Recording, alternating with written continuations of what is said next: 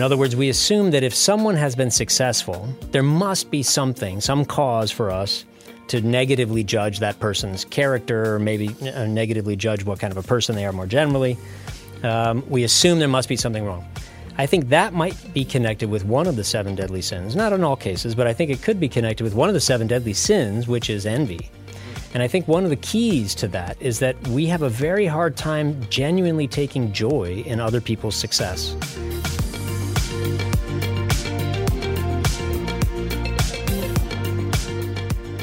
Welcome to the Acton Line podcast, a product of the Acton Institute for the Study of Religion and Liberty. I'm Gabriel Jaja, producer. You've heard of the seven deadly sins pride, greed, lust, envy, gluttony, wrath, and sloth. Each is a natural and reoccurring human weakness that impedes happiness. In addition to these vices, there are seven deadly economic sins. They too wreak havoc in both our personal lives and in society. They can seem intuitively compelling, yet lead to waste and lost prosperity. Dylan Pahman, Acton's research fellow and executive editor of the Journal of Markets and Morality, sat down with James Otteson, author of Seven Deadly Economic Sins, to discuss his lecture on this very topic during Acton University 2022. You can find additional resources in the show notes of this episode, as well as previous episodes on our website at acton.org slash podcast. If you like this program, you can help us reach even more listeners by sharing it with a friend and leaving us a five star review on Apple Podcasts. We welcome your comments as well. Acton Line is available on Apple Podcasts, Google Podcasts, and Spotify.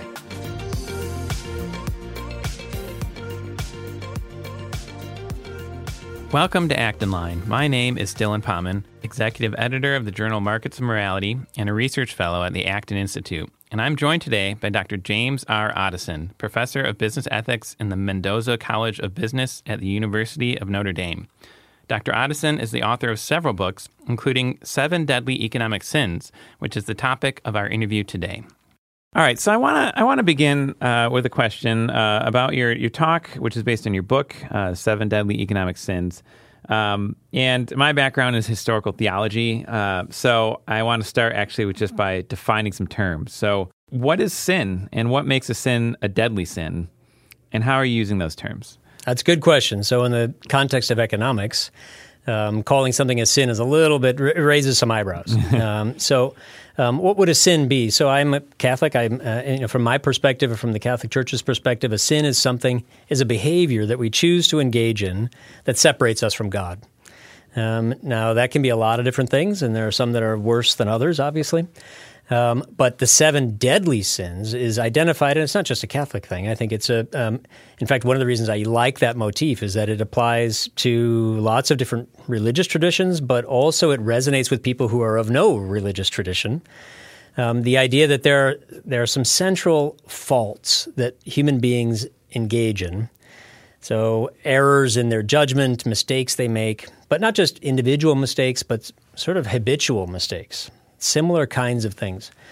Um, and what makes them mistakes? Well, they lead to destruction or cost or regret, problems in individual people's lives, but also in their relationship, relationships with other people. So now, if we bring it back into the religious perspective, um, sin is, uh, you know, as I mentioned, is you know, a, something that divides us from God, something that um, creates a distance, a distance not only um, you know, in myself, and divides my own self in some way, puts some division between me and other people, other human beings, um, but ultimately um, distinguish difference, um, distances me from God.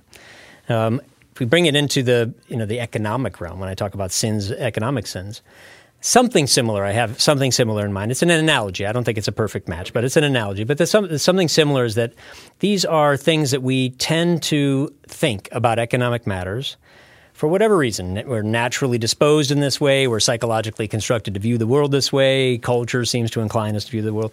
But there's, these are things that we tend to think about economic matters that turn out, A, not to be true. They're mistakes. Um, but in addition to that, um, they also cause various kinds of destruction, um, foregone prosperity, lots of ways that we could engage in fruitful or productive partnerships with other people that they prevent us from doing so.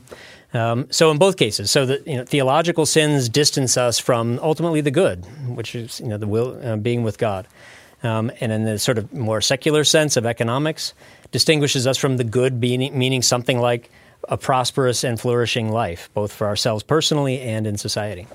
All right, so uh, we've you've already mentioned in general what you mean by seven deadly economic sins, but do you have like a, a, comparable list? So for the seven deadly sins, the traditional ones, we have gluttony, lust, avarice, sloth, wrath, envy, and pride. Um, is right. there is it are these the same things applied to our economic life, or, or are they kind of a, a new or distinct uh, category? That is a good and fair question. I mean, the short answer to that is in this book, I don't try to make that case that there's any kind of you know one to one mapping of um, theological sins, let's say religious sins, um, and economic sins. That's not to say that I don't think they're connected. In fact, I think in many ways they are connected, and maybe in a future work, uh, which I am considering, you know, doing a little work on right now, trying to see if there might be something deeper, deeper connection between seven, you know, the deadly sins and economic sins. Um, but for the purposes of this book, there are a few of the uh, of the deadly sins that I think do recur in the economic fallacies that I talk about in the book. Um, and one of them, I'll, I'll, just mention one just to give you an idea of what I have in mind. But one of them is the difficulty we often have, we tend to think, and just not in religious terms for a second, but just in economic terms or maybe you know public policy terms. Um, notice how quickly we assume that if somebody has been successful, you started a business, maybe many businesses, and you became very successful. Maybe you're so successful you became a billionaire. Notice how quickly we assume that if you're a billionaire, you did something bad somewhere along the way. In other words, we assume that if someone has been successful, there must be something, some cause for us to negatively judge that person's character, or maybe negatively judge what kind of a person they are more generally. Um, we assume there must be something wrong. I think that might be connected with one of the seven deadly sins. Not in all cases, but I think it could be connected with one of the seven deadly sins, which is envy. And I think one of the keys to that is that we have a very hard time genuinely taking joy in other people's success. So we see somebody else achieve something, and it's hard for us simply to be joyful for them and for their um, their achievement. Um, in the Catholic Church, we talk about solidarity. Um, this is one of the important sort of uh, social or public virtues for um, for the Catholic Church. I think part of what solidarity means is willing the good of another person, willing the good of others. It's a classical definition of love. It is a classical definition of love, and that's where this virtue of solidarity comes from. Ultimately, that's the root of it. Um, I think what envy does is it severs that. It, it, it says, "I don't take joy in your success or in in your good, but rather I view your good sort of instrumentally insofar as it helps me in what I want." That's not solidarity. That's not genuine love. Um, but I think that does give rise to, or it's connected with, um, this instinct we seem to have to assume that if other people have been successful in business or in economics, um, we're not happy for them often. Instead, what we are is we're suspicious of them, and we maybe even we have you know negative thoughts that we start to generate towards them, which I think can be connected with the same um, that same uh, vice um, of envy that we have in the deadly sins. So I'm curious about this, uh, and this just occurred to me. Uh, that I think we treat inequality unequally as well. So um, I think you're. I, have noticed the same phenomenon uh, that people just assume if someone has a lot, they probably got it, you know, through some sort of suspicious means uh, they've taken from someone else. But yet they don't actually apply that to everyone. So use the example in your talk of Jeff Bezos and Michael Jordan. I think people are very uh, inclined to think that about Jeff Bezos but not so inclined to think that about Michael Jordan. Well, he, he played basketball. He was the greatest. He earned it. Yeah. Right? Uh, why is that? Is there something about fame that changes our judgments? Yeah, that's a good question, and I um, I'm not sure I'm equipped really to answer that. I mean, I, I, have given some thought to that, and I, I mean, I can give you a couple of speculations. Okay. Um, so one speculation is that the good if, so taking those examples bezos yeah. and michael jordan the the good that jordan provides for society is much more visible everybody's seen it they've seen him it's very easy to notice and see exactly what you get from michael jordan i mean he's retired now but you know he, when he was playing people wanted to go watch him, and there was that that experience of being entertained by somebody like Michael Jordan. That's what he's providing for the world. It's easier to see. Um, on the other hand, ask you know ten random people in the United States what exactly does Jeff Bezos do? Right. Really, I mean, d- describe literally what you think he does on a day to day basis. I think most people are going to have really no idea. They're not going to have any idea, which is part of the problem. So they don't really know what he does. And I think a lot of times people don't really know what what business people in many industries do. I mean, think about the financial the financial industry. What is it that a hedge fund d- does? Right. Okay, you know there are a lot of hedge funds, mm-hmm. so they must be doing something. A lot of people work at them. Mm-hmm. People are making money. Not every, not all of them make money, but a lot of them do, and some of them make a lot of money. Mm-hmm. Um, private equity firms. What do these things do? I think a lot of people don't know what they do, can't see what they do, um, but see that they're making a lot of money, and it looks like it's sort of behind the scenes, like in the shadows. Right. You know, they're existing out there in the dark somewhere, but making a lot of money. So that looks suspicious. I think um, what that begins to trigger in a lot of people's minds is a little bit like. I don't know if you recall this play from Ben Jonson. Ben Jonson was a contemporary of William Shakespeare. Ben Jonson wrote this play called The Alchemist. Oh, great play. I recommend it if you haven't read it. Um, but um, the story is of of a merchant, and then what does the merchant do? Well, the merchant buys from some people and sells to other people, and somehow between those two points makes a profit. Mm-hmm. So it's like he's an alchemist, like he's some kind yeah. of a magic, you know, that you know, who knows where this profit came from? Right. We don't really, but it's got to be wrong. It's some kind of spooky magic or something. Um, and then the lesson from the play is that, well, of course, it's not literally magic. What it is is he's deceiving people somehow. There's got to be, you know, he's doing something mm. wrong. But I think that's that's a little bit um, that explains a little bit the difference between people's judgment of people like Michael Jordan or LeBron James or Steph Curry, because they see what these, or maybe even you know, entertainment, other entertainers in music and in movies. They go to watch the movies. They listen to the music, and so they have an experience, maybe a personal experience of what it is that the those people are providing for the rest of us, the value they're providing. But they have no idea what some of these other industries are doing, and so it just makes it seem very suspicious. All right. So what does it mean? I want to get into your seven. Um, try to at least touch on each of them. Um, so okay, you're going to test me. We'll see. Maybe this is like the lightning round, but it doesn't have to be. uh, what does it mean to say that wealth is positive sum? So pizzas, for example, don't reproduce themselves. Uh, there's zero sum, right? Once the slices are divided up and distributed, pizza's gone. Um, aren't the resources of the earth and thus the wealth of our economies fixed in the same way?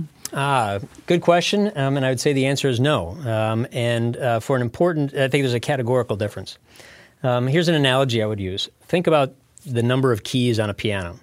How many keys are on the piano? 88. Okay. Um, does that mean that the number of songs we can write is limited because it's a finite number of keys? Only so many songs you can write. Well, in some sense, I suppose that's true. Um, but so if it's not literally an infinite number of songs that can be written, it's indefinitely many, and we sure haven't gotten anywhere close to the total number of songs. Mm-hmm. Um, or if you think about things like um, the alphabet, how many letters are there in the English language? Only 26. That must mean that there are only so many poems that can be written or books. Or no, that's not how it works. So yes, there are limited, um, you know, there are limited tools with which to work. But with human creativity, the number of potential outcomes or arrangements, configurations, and reconfigurations that are possible is effectively limitless. Um, now, there are some ways, and I think this is maybe what some people have in mind when they think about you know, our limited resources. Well, you know, if if we wanted to heat our homes, and the only way we could come up with heating our homes was to burn down the forests around us, okay, well, we could do that, and we would lose all those resources, and that would not last very long. Um, on the other hand, what human beings have proved themselves quite um, um, quite capable of doing, really to an astonishing and I think in some ways underappreciated degree, is creatively rethinking how to use what we have so that we can actually get more from less. Um, so the the wealth is positive sum. So does it mean that you know eventually we you know we, there might come a time in the future when we would not have any resources left or we would have used them all?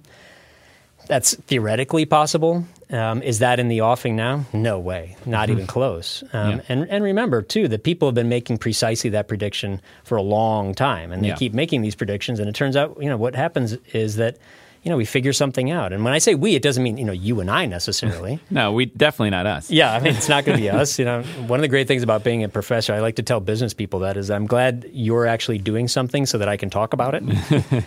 um, but human beings figure things out, and um, it doesn't mean they solve all problems, but they're remarkably creative species, and I think by far the most creative. And I would add, if you'd allow me to make a, one kind of um, Sure. a bit of a religious remark about this, you know, speaking from my own faith. Um, so I believe all human beings are made in the image and likeness of God. We are created in the image and likeness of God. What does that mean? It means lots of things, but one of the things it means is that when I think about what is God, well, among other things, a creator. Yeah. And when we're made in the image and likeness of God, that's what we are too. We are creators. And I think we are uniquely creators among all species on Earth. Yeah. Other species can move things around, they engage in zero sum transactions with the environment. Human beings engage in positive sum transactions. We create more, we generate more than there was before. Um, and I think in some ways, I think that's part of our identity, that's part of who we are, it's part of our calling. So that's a good transition to the next one. So if wealth isn't zero sum, but is created through human labor, creativity, does that mean that wealth is simply a matter of the labor put into producing it? Ah, good question. but- Also, Uh-oh. also, All right, yep. if labor is all that matters, couldn't the government just pay people to dig holes and fill them back up again? Shouldn't that grow the economy? Uh, isn't that a way of just you know being creative? Well, that's a way of working. That's true. um, wouldn't be a way of uh, being creative. No. Um, so, um, does wealth come from human labor? Yes. Um, does that mean that um, labor creates the value? No. And that's an important reason why that's not the case. And it's easy to see why you might, why one might think that. A lot of really smart people have thought that. Yeah. Not, not just um, Karl Marx, but also uh, Adam Smith seemed to think of something like that. Um, he was a little bit, I think, you know, a few factors, but yeah, that was one of uh, them. But um, but he did seem to be attracted to this idea that human that labor creates a value. What I think we have been able to figure out in the intervening years since Smith and Marx, um, and what I think is actually true, is that um, when you think about the labor that goes into creating wealth, that's looking at only one side of the partnership, as it were. The other side of the partnership is who am I creating this for? What is it for you? When I do something for you, yes, it's my labor that created this good or this service or whatever it is I'm creating for you.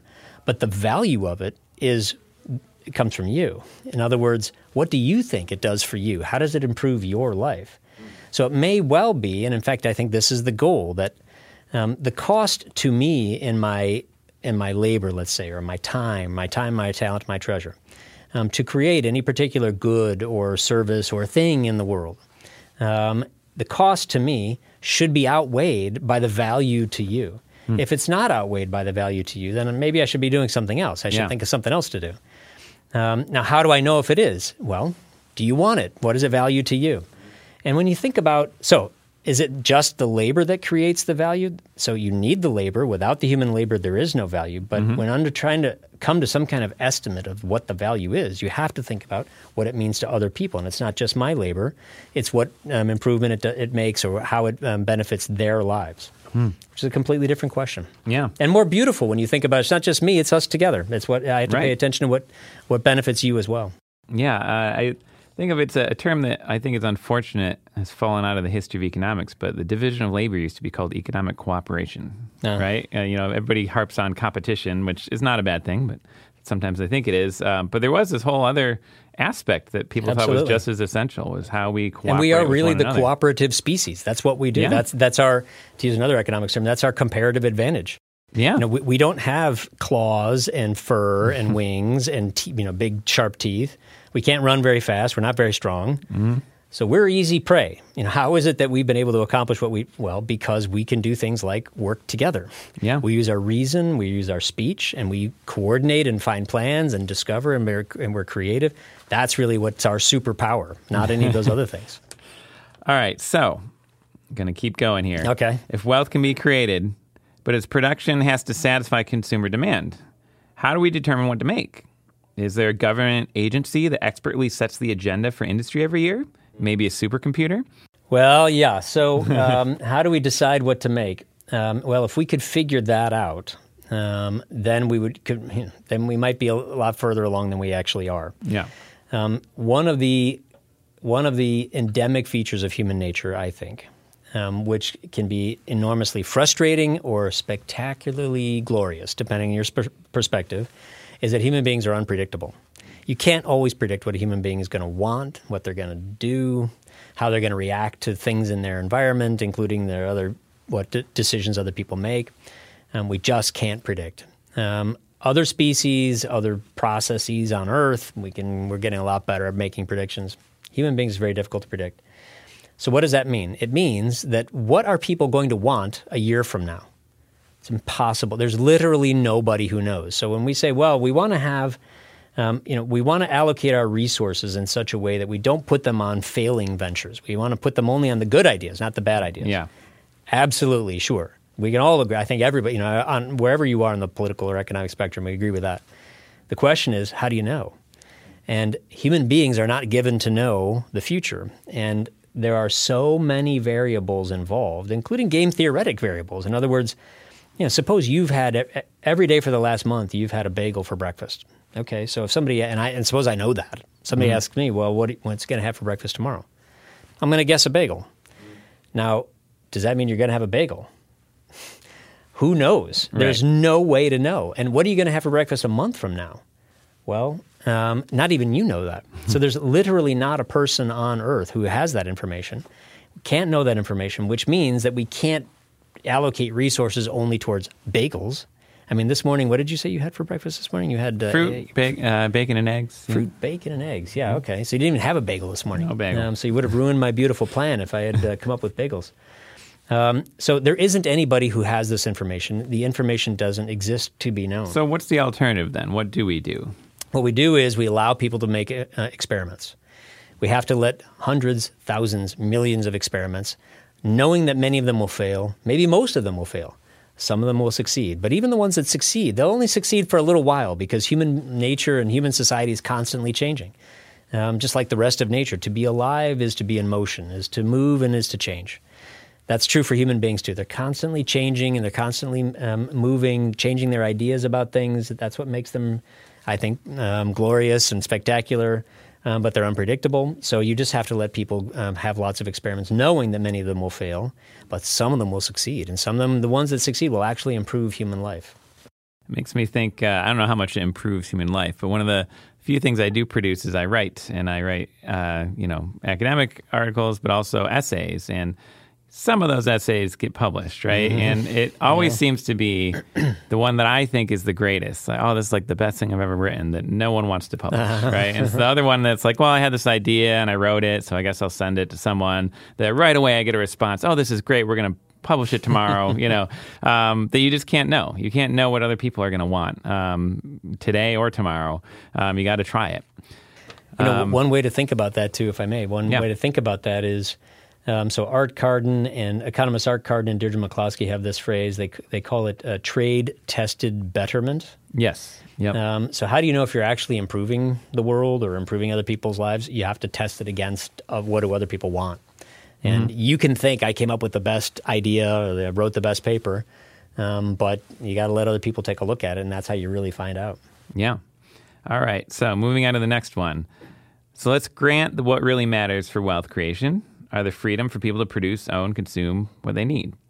Um, why was global wealth more or less static for most of human history?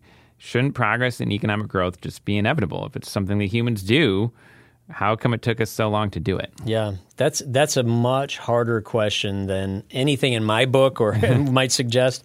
I mean, you know, I, I, I tell a story about um, that I draw on other thinkers from, but about a change in sort of outlook that human beings had. Um, late 16th, 17th century, moving into the 18th century, you begin to have these inklings, and more and more people have this idea that um, that treating other pe- that we morally ought to treat other people in a certain kind of way and not in another way.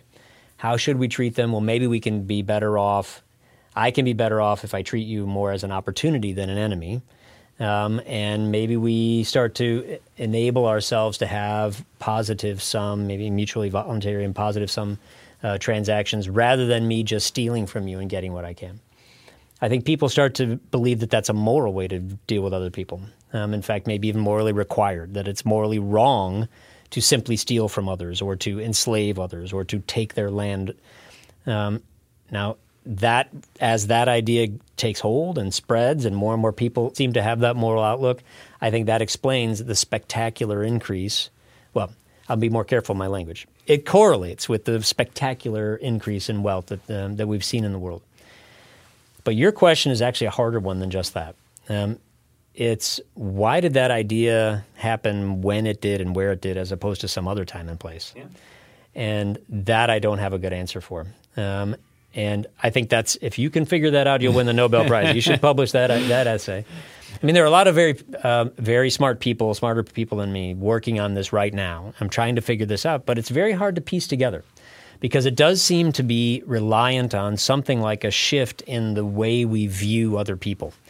Um, so if you think about, so Voltaire visited the um, the the Royal Stock Exchange in London, um, and he looked at it and said he thought it was remarkable. He couldn't believe what was going on there because, as he says, you have the um, you have the Jewish person, the varieties of Protestants who are there, Catholics. You have Muslims. You have people from all you know these different ethnicities, and, and particularly he was struck by different religious views. Yeah who outside of the exchange wanted to, as he says, slit each other's throats. then they go into the exchange, and suddenly none of that matters anymore. And the only thing that matters now is if you and I strike a deal, are you going to keep your word? So the only, he, as he says, uh, the only apostate is the one who doesn't keep his word. we don't care what your view about God is. And then when you're done at the end of the day, okay, then you know you go into a temple, you go into you go here, you put a hat on, you don't put a hat right. on, and whatever. Um, so, why is it that there's something about this kind of exchange um, that helps people put away other, you know, other animosities that they might have towards one another? And why did that begin to happen in some places rather than other places? Maybe it had something to do with Christianity. I put that, you know, I say maybe. Um, so I think it's certainly consistent with certain Christian views to view other people as possessors of dignity, um, created in the image and likeness of God. So the way you deal with them, and you can tell, you can understand how that might mean that the way you deal with them is by asking them permission, and having cooperate, cooperative transactions rather than enslaving them, et cetera. Um, and so you can see how that would fit with that. But on the other hand, why didn't that take hold, you know, a couple hundred years earlier, or 500 years earlier, or a thousand years earlier? Yeah. Why didn't it take hold in other places? I think that's a much more complicated question, and I don't think we have a good answer to that. So moving on from progress, I, I, I wish I could contribute to that, but I don't. I have I have a lot of thoughts, but I think I just sidetrack us. Um, it seems no matter what economic problem we face at any given time, there will always be someone who will loudly proclaim that the problem is greed one of the traditional deadly sins. Yeah. Um, to what extent is greed an economic problem? Do companies ever put profits over people? Isn't the market all about people acting in their own greedy self interest?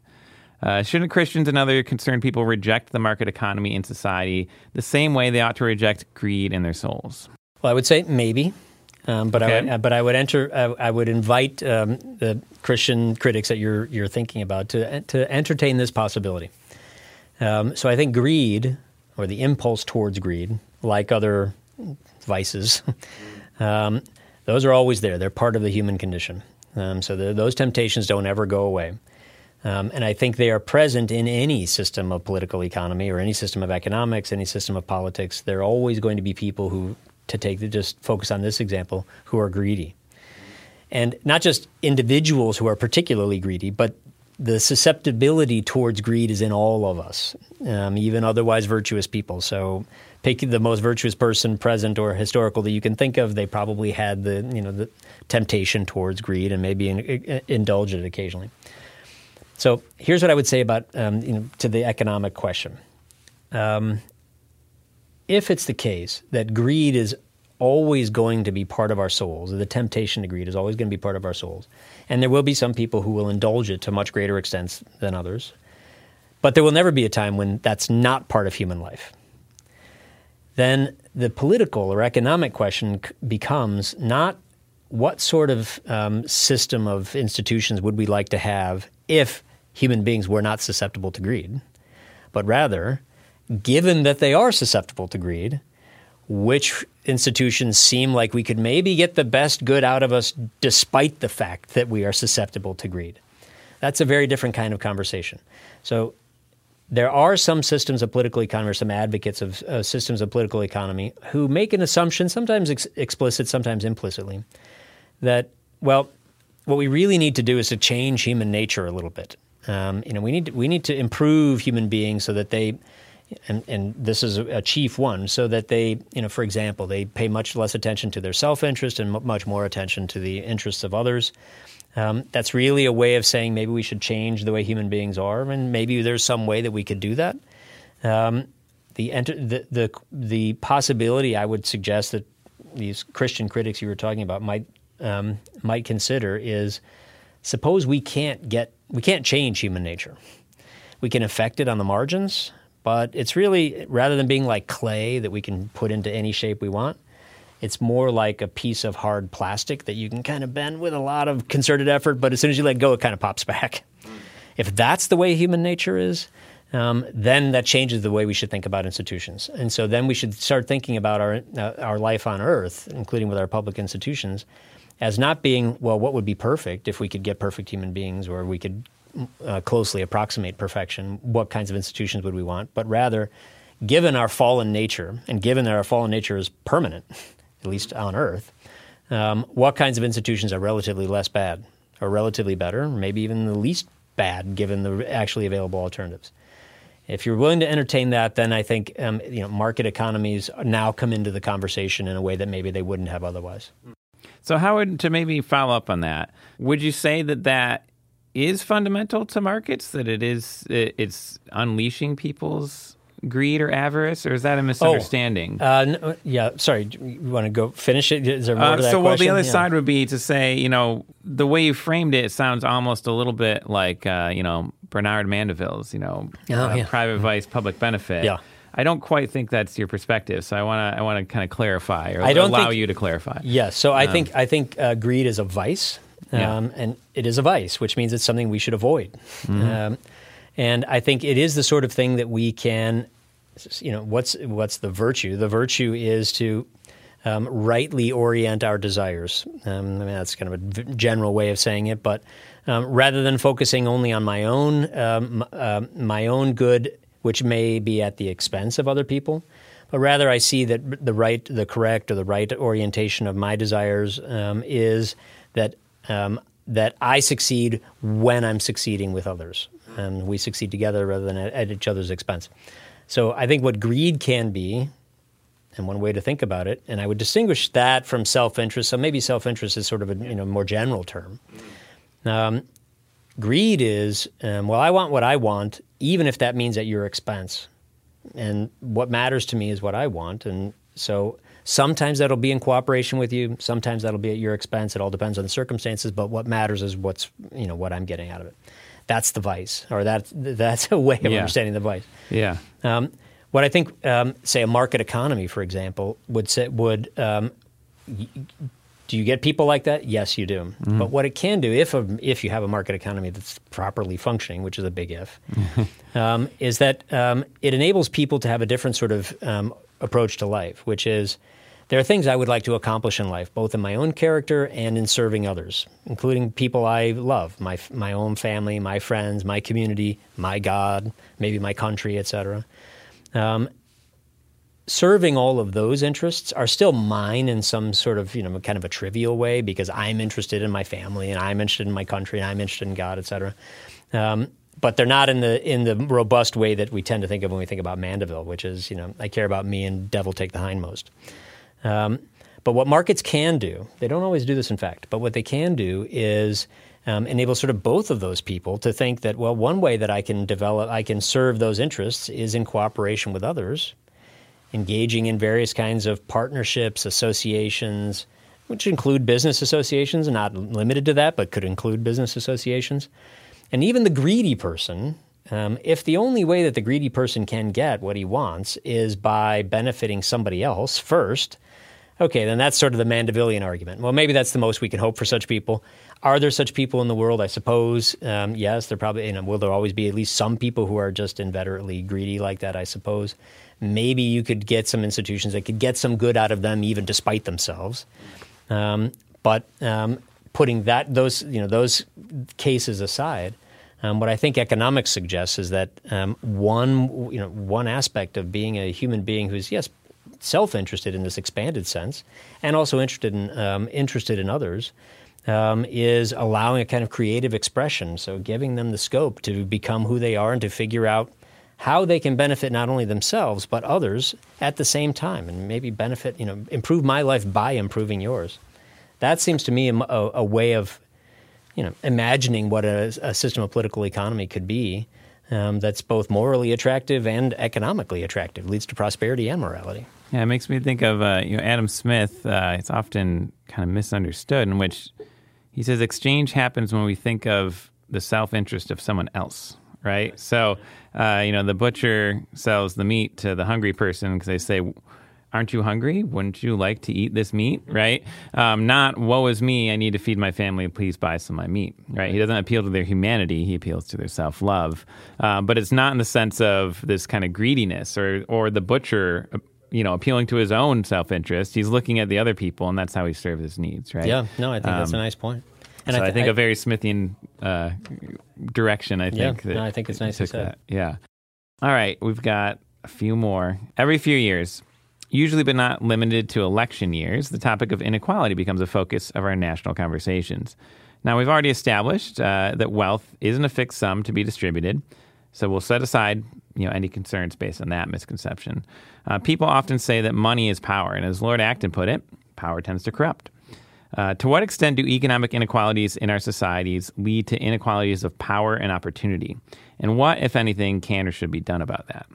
Yeah, that's a that's a good question. It's a big and complex question. Um, so, um, so I would say, I guess, two things. Um, one is there can be a direct and what I would consider to be unjust effect of economic inequality um, when um, when economic inequality leads to or partners with political inequality. So if there are um, privileges and benefits and rights, legal rights that can be um, that are uh, differentially distributed by the government, um, and if those can be uh, in effect bought, um, then yeah, then what you're getting is um, people being treated differently um, by the law, by their government, uh, based on how much money they have. Um, in the in the business or economic realm, that's sometimes called cronyism, but I think it goes beyond even cronyism because cronyism uh, implies, well, you know, I'm, I'm paying regulator, I'm figuring out a way to, you know, to, to rig the system of regulation or of a policy so that it benefits me at my competitor's expense. There's plenty of that that goes on, which I, you know, I um, think would fall under that category of injustice that I was talking about. But I think it it, it goes beyond even that because um, if it's the case that the more wealth you have, the more privilege you're able to um, to, I mean, buy is a strong word, but uh, influence the way the government treats certain kinds of people as opposed to other kinds of people, making exceptions in laws for certain kinds of people that it doesn't make for other kinds of people then that's not directly the same thing as cronyism, but it is a way that I would say is an unjust kind of inequality that can result from wealth. And I think the main problem from that is if we have a you know the mechanisms of government that are available to be bought effectively by the highest bidder, and there are plenty of cases where that's actually uh, where that's true. Um, so that's one part of this uh, that I would uh, worry that I would have about uh, wealth um, leading inequalities in wealth leading to injustice, sort of a legal injustice. But I do think there is another kind, um, and here I part ways uh, maybe with some of the economists that I like to talk about in my book, and I've t- talked to others.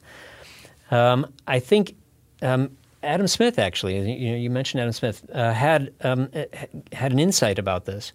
We tend to pay attention to the wealthy. The wealthier people are, a family is, a person is, we tend to pay attention to them. Now, why the, that is exactly is a you know that's another story, but um, it seems to be the case that we do.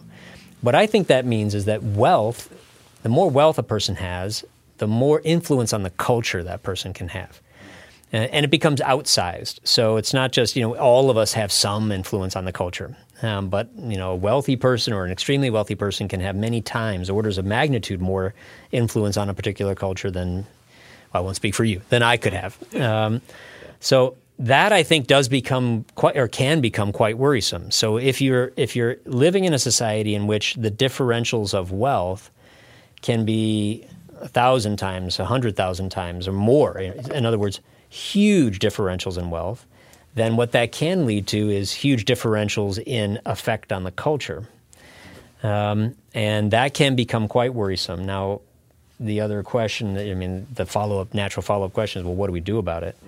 Um, that's much more complicated um, because what you don't want to do is try to enact some kind of policy that would make that actually worse, and that right. could very easily be the case. Um, and I don't think there's an easy answer to what to do about that. Um, but I would say maybe the first step is to diagnose it correctly, to realize that, yeah, we tend to have this strange obsession with people who have a lot of wealth, um, but that doesn't mean that they should be accorded any more authority in the culture or any more authority in how I lead my life. Because that wealthy person leads his or her life like that doesn't mean that I should lead my life like that, or that I should let my children take that as a role model as opposed to some other role model that I might help my children uh, to appreciate. Um, so I think the first step in figuring out how to solve that problem is just the diagnosis of it. All right. So proponents of free markets are often derided as free market fundamentalists. Perhaps that's a term that's been directed at you before. I don't know. Uh, what are the limits of free markets? Where, if ever, do markets fail? Uh, when should efficiency be set aside for ethical concerns? Um, I think there are plenty of people. So I'll give you a quick answer about that. I think there are plenty of people who could be, you know, not completely uh, unfairly described as a free market fundamentalist, as it were. Um, I don't think that's would be that's a proper application of me. I think uh, so. My own view is that markets are a powerful tool. Um, one of the most powerful tools human beings have been able to discover to, um, that enables them to use scarce resources for ever greater benefit. Um, we just haven't come up with anything quite like that. On the other hand, like any other tool, it's limited. So no single tool solves all problems. Yeah. Um, so if you think about markets, you know, should you have a market in your family life in your home? No, that would be terrible. That would be a disaster. Um, so, is it the case that markets um, that markets are powerful aggregators of information, um, give us very strong signals about what the best ways to allocate resources of you know commodities is? Yes. Um, does that mean that there isn't anything beyond markets that we should uh, any other considerations that we should take uh, into cons- any other elements that we should take into consideration when we're thinking about how to lead a good life or a virtuous life or how to be a good husband or wife or father or mother, etc. No, absolutely not. It is a tool, a powerful tool, but like others, it requires moral judgment to know when to use it and even when to use it, how to use it, when you should use it. It reminds me a little bit um, Ronald Coase, his theory of the firm, that you know the the business uh, in the world exchanges and you know is dealings with other businesses with consumers, but internally it doesn't do everything based oh, yeah. on exchange mm-hmm. at all. In fact, it couldn't even operate yeah. that way. No. Um, So yes, there are absolutely uh, just fundamental Clear limits. limits I yeah. think. Um, all right, so let's end on a practical note. Okay. Um, given your analysis of these seven deadly economic sins, what should people do? What sermon might you preach to a concerned normal person? Uh, so I, I, have a very blue collar background, and I always think I try to I do write academic stuff, but like my book is aimed at normal people, right? you know, people like I went to high school. You know, people that to me that I still think of myself that way, even though I know I'm a nerd and I'm not. But um, but like, how do you? What's the takeaway? You know, where would where how would you kind of grandstand in favor of uh, you know people preach the analogy being, of course, a preacher preaching, warning people about sin in their life, but also yeah. calling them to something higher. Yeah. Um, I might uh, start with so if I only get one sermon, that's a tough one. In fact, uh, maybe that's a book that you and I should write together. you know, your, your, one sermon. If you got to yeah. get one sermon to give, what would it be? um, so um, just off the cuff. So I, one good place to make, perhaps start, I think would uh, a good place to start would be with the parable of the talents. Um, so that's one that I think is underappreciated, but I think actually connects with a lot of the themes in my book. Um, so this is a story where the master leaves. You know, he's, he's, leaving, and he leaves his talents, meaning his, his rations of wealth, in char- um, in the uh, in the charge of several of his servants, um, and he gives them different talents of wealth to take care of based on um, their abilities that they've shown in the past. And then the master leaves and comes back, um, and when he comes back, he says, "All right, show me what you did with it." And you know, one, you know, uh, one uh, servant says, "Well, you know, I doubled it. I took your money and went to the marketplace and we traded and did various things, doubled it." Master says, uh, "Very good." Um, um, we're going to give you even more reward. Um, then we have another one who says, well, you know, I, I, I, made this increase, wasn't quite a double, but I did was able to do this, and well done, you did the best according to what you were able to do. Then we get to one who says, you know, what do you do? And the uh, master says, what did you do? And this this poor servant says, well, I, I, was so afraid of losing it, I buried it in the ground. So here's, I have it for you. This is it. What you gave me, I just didn't increase it at all. Um, and um, you know, what does our Lord say that the master says to that one? Says, uh, uh, "You're going to get cast out. You know, you're going to go wail and gnash your teeth because I gave you something, and the purpose of that was for you to do to make something of it." I think that, in a way, is a very powerful lesson for what our job on earth is. Each of us is given different talents and abilities and skills. So talents, and not in the yes. sense of you know a ration of wealth, but yeah. you know different talents. Um, and we're in different situations and different positions in the world, and we face different circumstances, et cetera. Um, but you know, in my view, we're uniquely positioned by God to play a role in the unfolding of God's providence. But even if you don't believe that, I don't think you have to be um, have to believe in it, have a theological view to think that well, you're still unique. Each of us is unique. There's no other human being quite like us. The particular situation any one of us is in is unique. Nobody else is in exactly the same situation any of us is. Um, and we have some gifts that are unearned. They're not all the same gifts, but there are some gifts. You have some gifts. I have. Some, we all have something.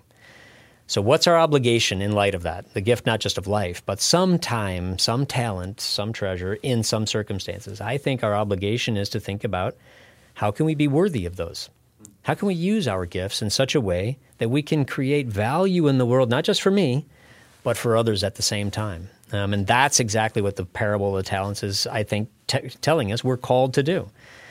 Don't worry that somebody else got more talents than you did or less talents than you did. I mean, that's going to happen. Think about you and what are you capable of? What value can you create in the world? What joy, love, charity? How can you make the world better um, in your little tiny corner of it, given what your what um, situation you're facing? Um, and we're called to figure that out and to do our best um, to try to actually increase. So, so the world becomes better off for us having been in it rather than the opposite. Um, so, if I had one sermon, I think that's where I would start.